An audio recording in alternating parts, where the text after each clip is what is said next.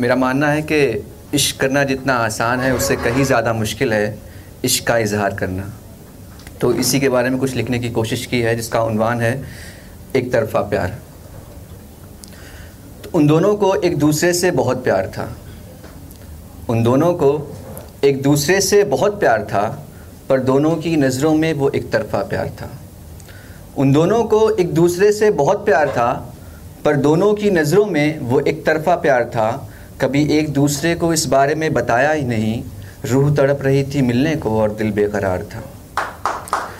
और बातें करते थे रोज़ दोनों ही, पर दिल की बात दिल से निकाली नहीं।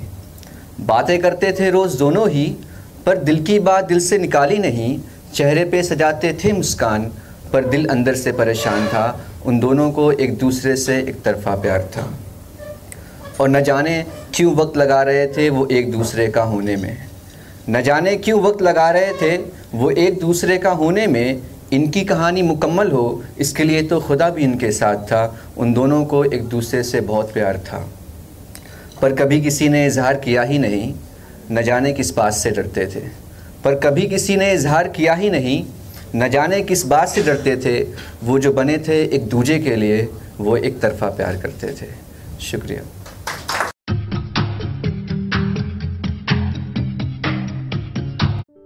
ये कविता योर वॉइस और हब हॉपर के द्वारा पेश की गई है।